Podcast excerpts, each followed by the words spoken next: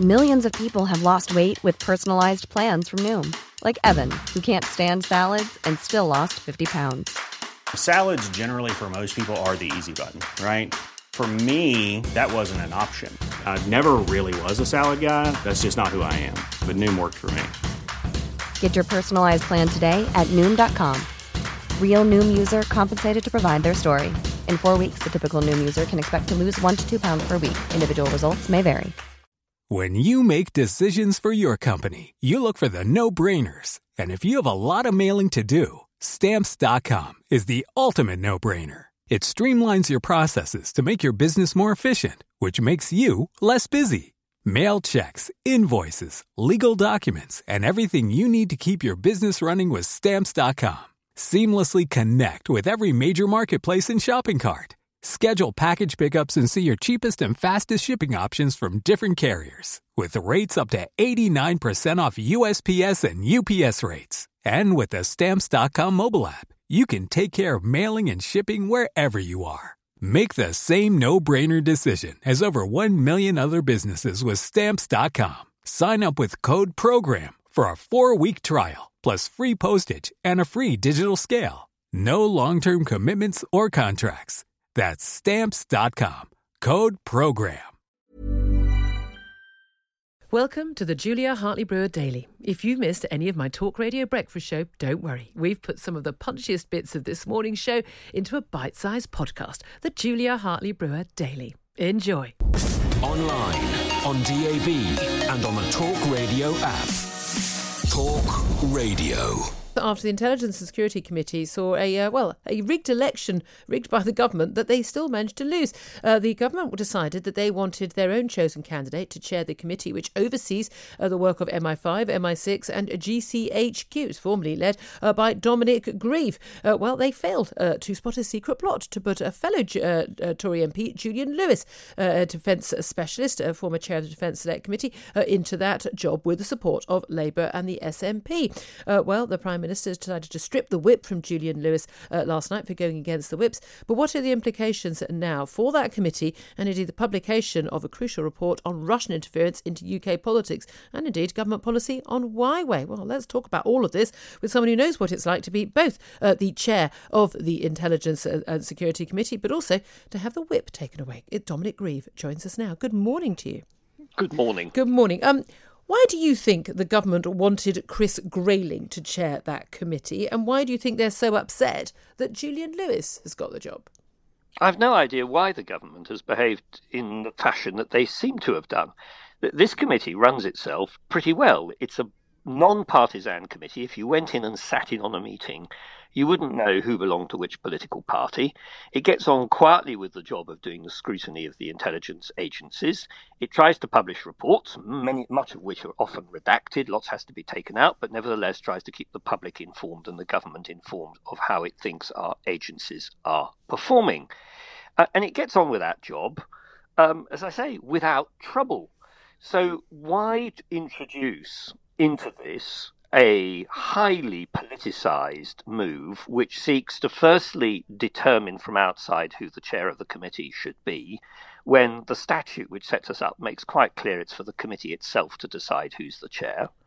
Um, and then to react so angrily when the committee shows a degree of independence and decides that it wants a, a, different chair, which it's fully entitled to do, and actually elects a chair who is plainly very competent and has past experience and one could well understand why Julian Lewis was chosen by the committee. Well, well, I have to say one thing what people couldn't understand, I think, was uh, a lot of people couldn't understand why Chris Grayling, uh, former Transport Secretary, but not a man who's been, shall we say, there's not there's not much enthusiasm for his competence in various areas. With all due respect to him, he's not he's not a, a, a high, the most highly respected MP in the House of Commons in terms of his ability in, in office. Uh, in which case, um, big question marks about why he was chosen. Lots of people thought that he was a something of a government patsy. I, am not. I'm not going to comment on, on, on Chris Grayling's candidature. If the committee had wanted to have Chris Grayling as its chair, well, then so be it. But the committee didn't. Um, and it's the committee's right to choose its own chair. It's worth yeah. bearing in mind that in the days when the chair was nominated by prime ministers, there were occasions when, in fact, the chair was an opposition MP. Which shows, shows how non partisan it was, yeah. yeah okay. Yeah, So, yeah. what are the, what are the implications of this? Because for lots of people, are saying, "Well, I don't know what this committee does. This is very important." It's actually a very powerful committee because it scrutinises such important issues in terms of you know the the work of our, our intelligence agencies, people who are trying to keep us uh, safe from uh, uh, the terror attacks uh, and and uh, obviously internationally as well. There are implications for this in terms of first of all, looking back, the Russian report. Now, this is a report into Russian interference in UK politics. Big uh, big row ahead of the general election about the failure of the government to allow the uh, the publication of this. They basically said, well, the committee's not sitting, so we we're not in charge of it. We've got nothing to do with it. But uh, you and I, you and I spoke a number of times on this show uh, about how the committee uh, wanted to publish a report and it had been ready for some time, but was not able to. Yes, the, the, the, Russia report was prepared by the committee. The committee finished its work in early 2019. The report went through the usual redaction process very properly with the agencies and was ready for publication in the middle of October uh, of last year when Parliament was still sitting. And it was then submitted to the Prime Minister because the Prime Minister has a final veto, but it's pretty much a formality and it's normally a rubber stamp. And for reasons which have never been explained, Number 10 and the Prime Minister decided they were not going to allow this report to be published uh, when Parliament was sitting. And it has to be published when Parliament's sitting. Once the election was called, it could no longer be published. And the result of that is we've been deprived of this report for nine months. It's not just a report about elections, it's a report about the threat from Russia generally. Uh, and like all other reports, I can't comment on its content. It's, I think, a sensible report put together by a cross party committee of experienced MPs. But the consequence is that we've been deprived of it. It's led to massive speculation about the content. Um, and there is now going to be an opportunity, now there's a new committee, for it to be published. I don't know if, if we'll get it before the recess. Um, I, I, accept that the new committee needs some time to consider it, but I hope that we will see it soon. But again, just like this row over uh, the appointment of the new chair, this is a form of sort of toddler politics, micromanagement uh, of the committee's work. And I don't understand the government's motive last October in creating this row, which was entirely made by the government. Um, and just finally, do you think there's an aspect of here about of Huawei because we know that Julian Lewis uh, is among the many Tory backbench MPs who want the government to go further than their uh, their policy on Huawei now in terms of outstripping it from the uh, role in the 5G network by 2027. Uh, he and other MPs uh, want Huawei out, you know, pretty much immediately. Huawei, the committee was doing a report into China when it was interrupted by the election last year. And as a preliminary to that, and because it knew that this was going to happen, actually brought out a short report on Huawei in the summer of last year, 12 months ago, uh, which I think was quite informative and made the point that there were two aspects to this. One was technical and the other was geostrategic. Um, and I have to say that having made those points, I wasn't altogether surprised that 12 months later the geostrategic has finally triumphed, and we've announced that in fact we're not continuing to use or will not continue to use Huawei parts uh, in the future. But whether that's got anything to do with the row with Julian Lewis, I'm afraid I can't comment. I simply haven't any idea. All the point I can make is that the government is behaving in a very strange fashion. It is manufacturing and creating rows and rumpuses where, on the face of it, I don't see why there's been any need for them at all. Uh, can I also ask you about the Twitter hack uh, last night, uh, apparently by Bitcoin scammers, in which the multi billionaires, you know, the Bill Gateses, the Elon Musk, uh, uh, Jeff Bezos, Warren Buffett, and others, also Apple, Uber, and also prominent politicians, uh, Barack Obama, Joe Biden, were all hacked. They, always the blue tick accounts, the those verified accounts, and the, the, Twitter said it was a coordinated social engineering attack, which control was was taken uh, of highly visible accounts. They had to suspend uh, various accounts to deal with it. Um, basically, there were there was tweets out basically saying if you send me uh, thousand dollars in Bitcoin, I'll send you two thousand back. Uh, and some people did fall for it, but um, but guess we spoke to them earlier was pointing out it looks like it, it may have been possibly the work of a of a politically motivated state operator rather than someone trying to make money. That if you can hack into Twitter, there are much easier, quicker ways of making money. Um, do you think that there may possibly be a political or state actor behind this? It may well be. We know that state actors do hack and do masquerade as um, as if they were hackers. Um, it, it's done very regularly. There's been there's, there's, there's ample evidence of it, and it's not just confined to one particular state. Um, it, I mean, presumably, obviously, there will be uh, a very high level uh, in, in, in, investigation into this. But given that one of the most powerful men on the planet, Donald Trump, the American president, lives on Twitter, um, it's interesting that his Twitter account wasn't hacked. But again, I mean, someone could hack in and you know declare war on China or Iran, could they not? I mean, this is a hugely serious security breach. There's no doubt that yes, it is a security breach. Um, the, the internet is under almost constant attack from outside actors. Some are criminal and some are state actors.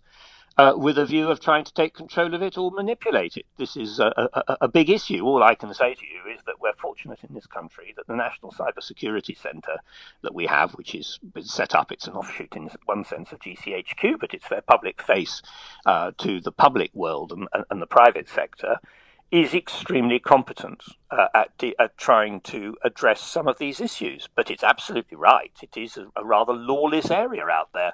Um, and it can be manipulated and abused by foreign powers. That's one of the reasons why we have intelligence agencies. It's also one of the reasons why we have the Intelligence and Security Committee. Across the UK, online, on DAB, and on your smart speaker. Talk Radio. It's that time of the year. Your vacation is coming up. You can already hear the beach waves, feel the warm breeze, relax, and think about work. You really, really want it all to work out while you're away. Monday.com gives you and the team that peace of mind. When all work is on one platform and everyone's in sync, things just flow wherever you are. Tap the banner to go to Monday.com. When you make decisions for your company, you look for the no brainers. If you have a lot of mailing to do, stamps.com is the ultimate no brainer. Use the stamps.com mobile app to mail everything you need to keep your business running with up to 89% off USPS and UPS. Make the same no brainer decision as over 1 million other businesses with stamps.com. Use code PROGRAM for a special offer. That's stamps.com code PROGRAM. Treat mom to healthy, glowing skin with Osea's limited edition skincare sets. Osea has been making clean, seaweed infused products for nearly 30 years. Their Golden Glow body set includes three clinically proven bestsellers for smooth, glowing skin, while the Glow and Go facial set provides spa level results at home. Both sets come in giftable boxes with savings up to $48 and free shipping for a limited time. For 10% off your first order site wide, go to OSEAMalibu.com and use code MOM.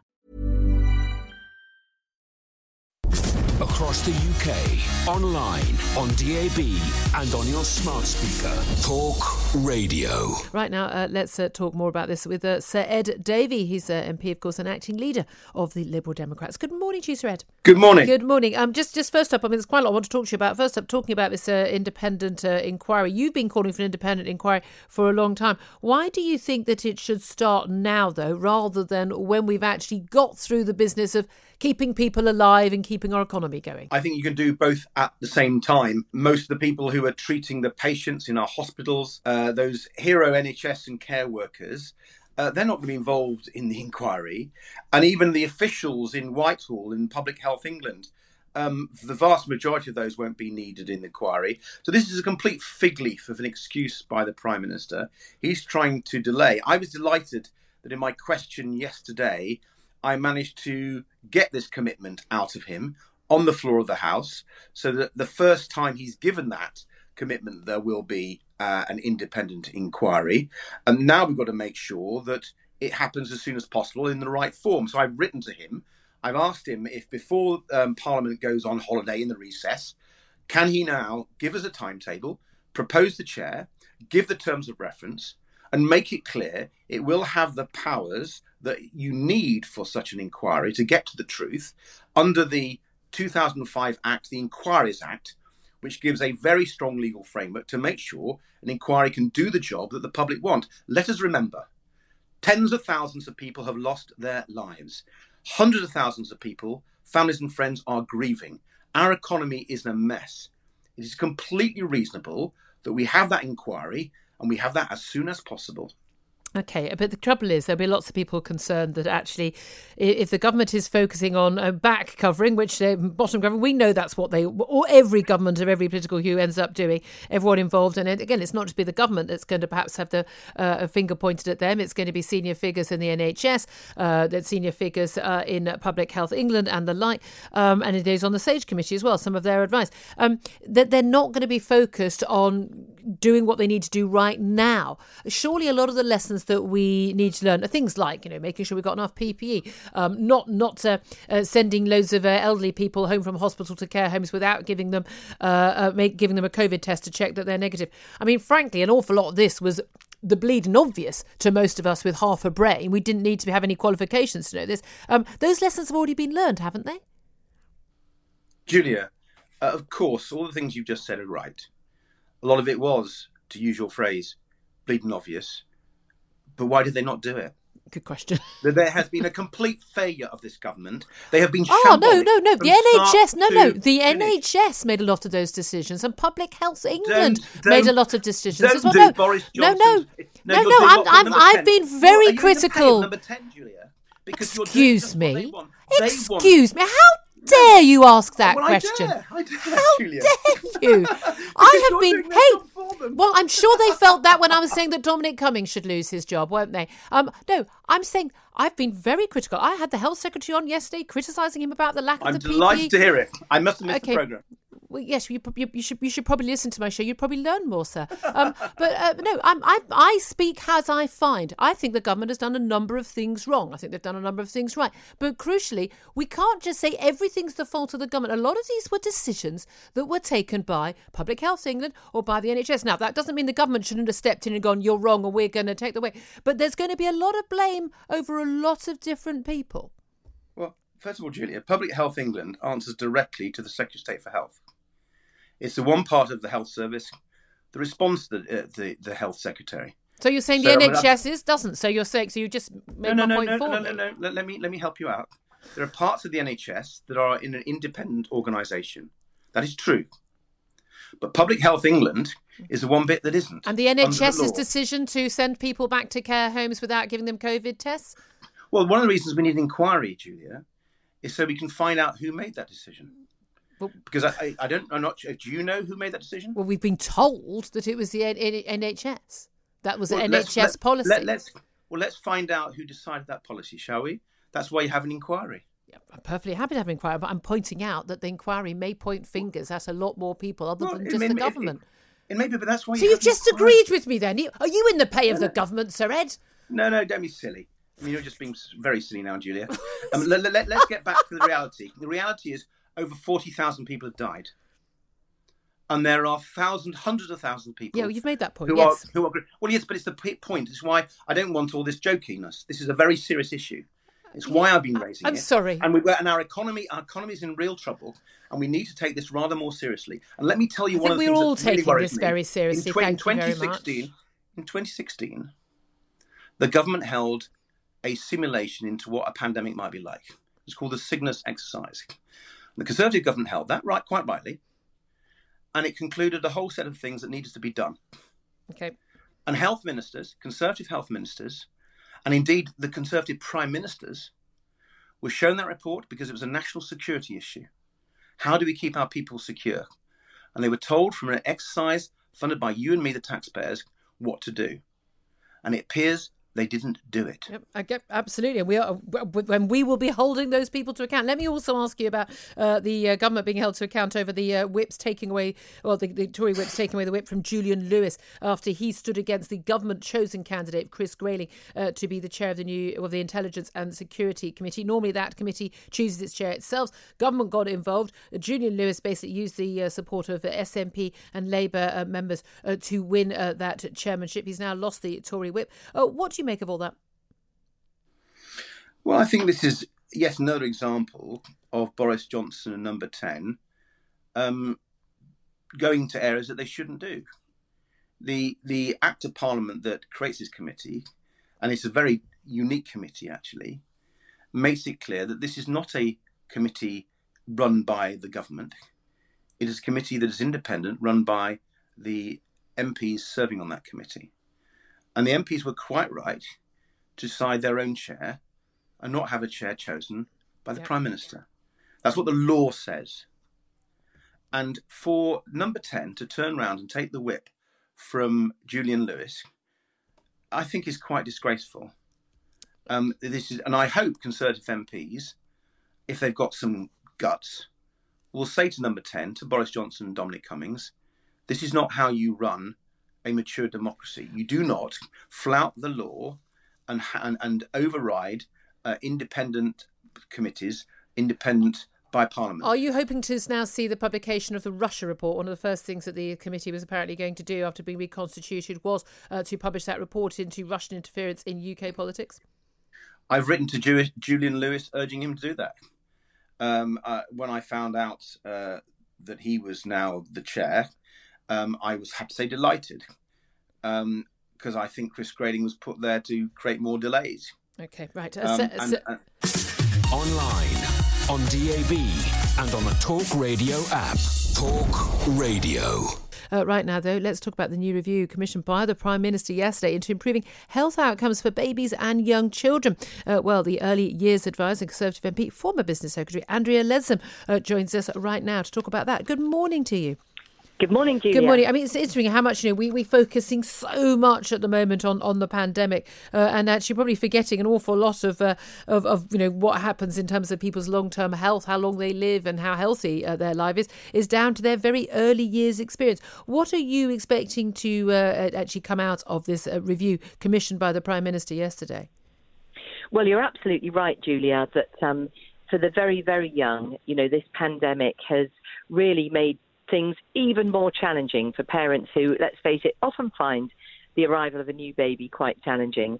Um, what I'm hoping comes out of it is a real acknowledgement that in that critical early years period, the period from conception to the age of two, the lifelong emotional and physical health of a baby are pretty largely determined in terms of their capability and capacity. So the very earliest experiences, which are so closely linked to the experiences of the parents, are very profound at that age in life. And so it's part of the Prime Minister's um, levelling up agenda, but also the coronavirus recovery agenda is to really focus on giving every baby the best start in life. And it is one of the very, very sad things, isn't it, that what happens in those early years, health wise and education wise, is absolutely crucial. And this, of course, is when uh, you know, mums and babies, other than the midwife trip and the possibly you know, trip to the GPs and getting vaccinations, can often have very, very little contact with people uh, who can actually offer them help. Well, during lockdown, that has certainly been the case, and I know that there is a concern from many in the early years sector that there will be a, a raft of parents. We, we already know, for example, that one in five mums experience postnatal depression and one in ten dads.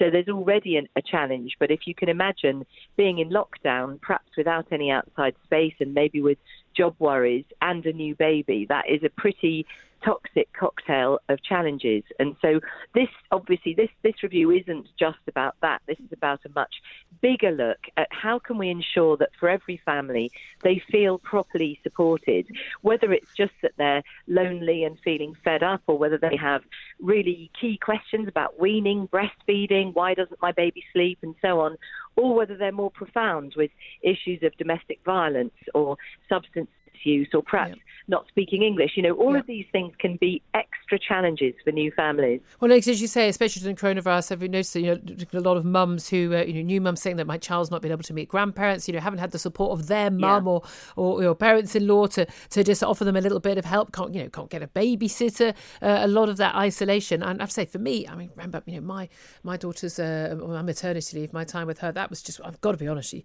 one of the best times of my life. I had a wonderful bunch of friends. We still go on holiday with one of the other couples. Our kids are you know have birthday parties together, and you know, and, it, and it's such an important part of, of your life. Uh, you know, starting that new stage, not to have that support is really really hard. But we also know, quite apart from just you know how mum feels, how happy you are, and the financial aspects of all that as well. Um, it, it, we know that this has long term effects, don't we? In terms of outcomes for a child, in terms of their education, in terms of how long they live, how healthily they live, and Yeah. every other aspect of their lives can Yeah. follow from this.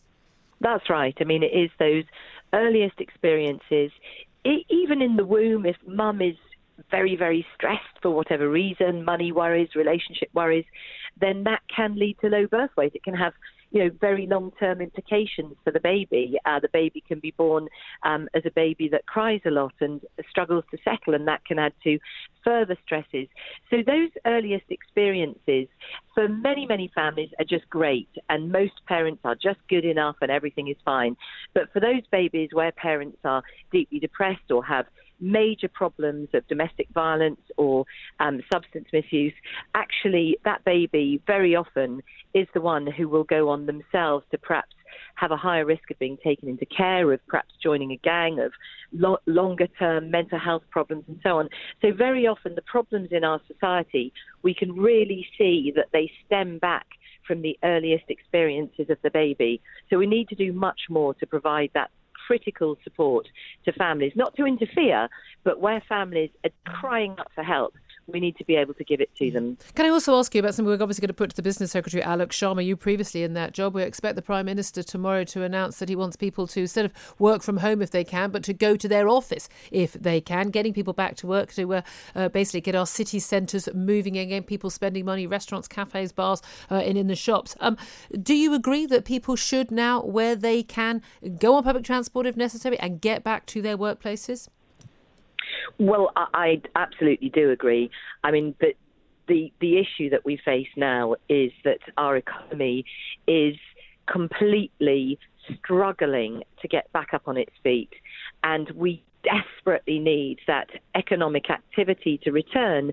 Otherwise, we have put in store for ourselves some very long term debt problems for the nation. And of course, that in one sense, that's not any individual's problem. But of course, if, a, if an economy gets into long term high debt problems and interest rates go up, you then end up spending a lot of your um, incomes from um, taxes on interest on the debt rather than on public services.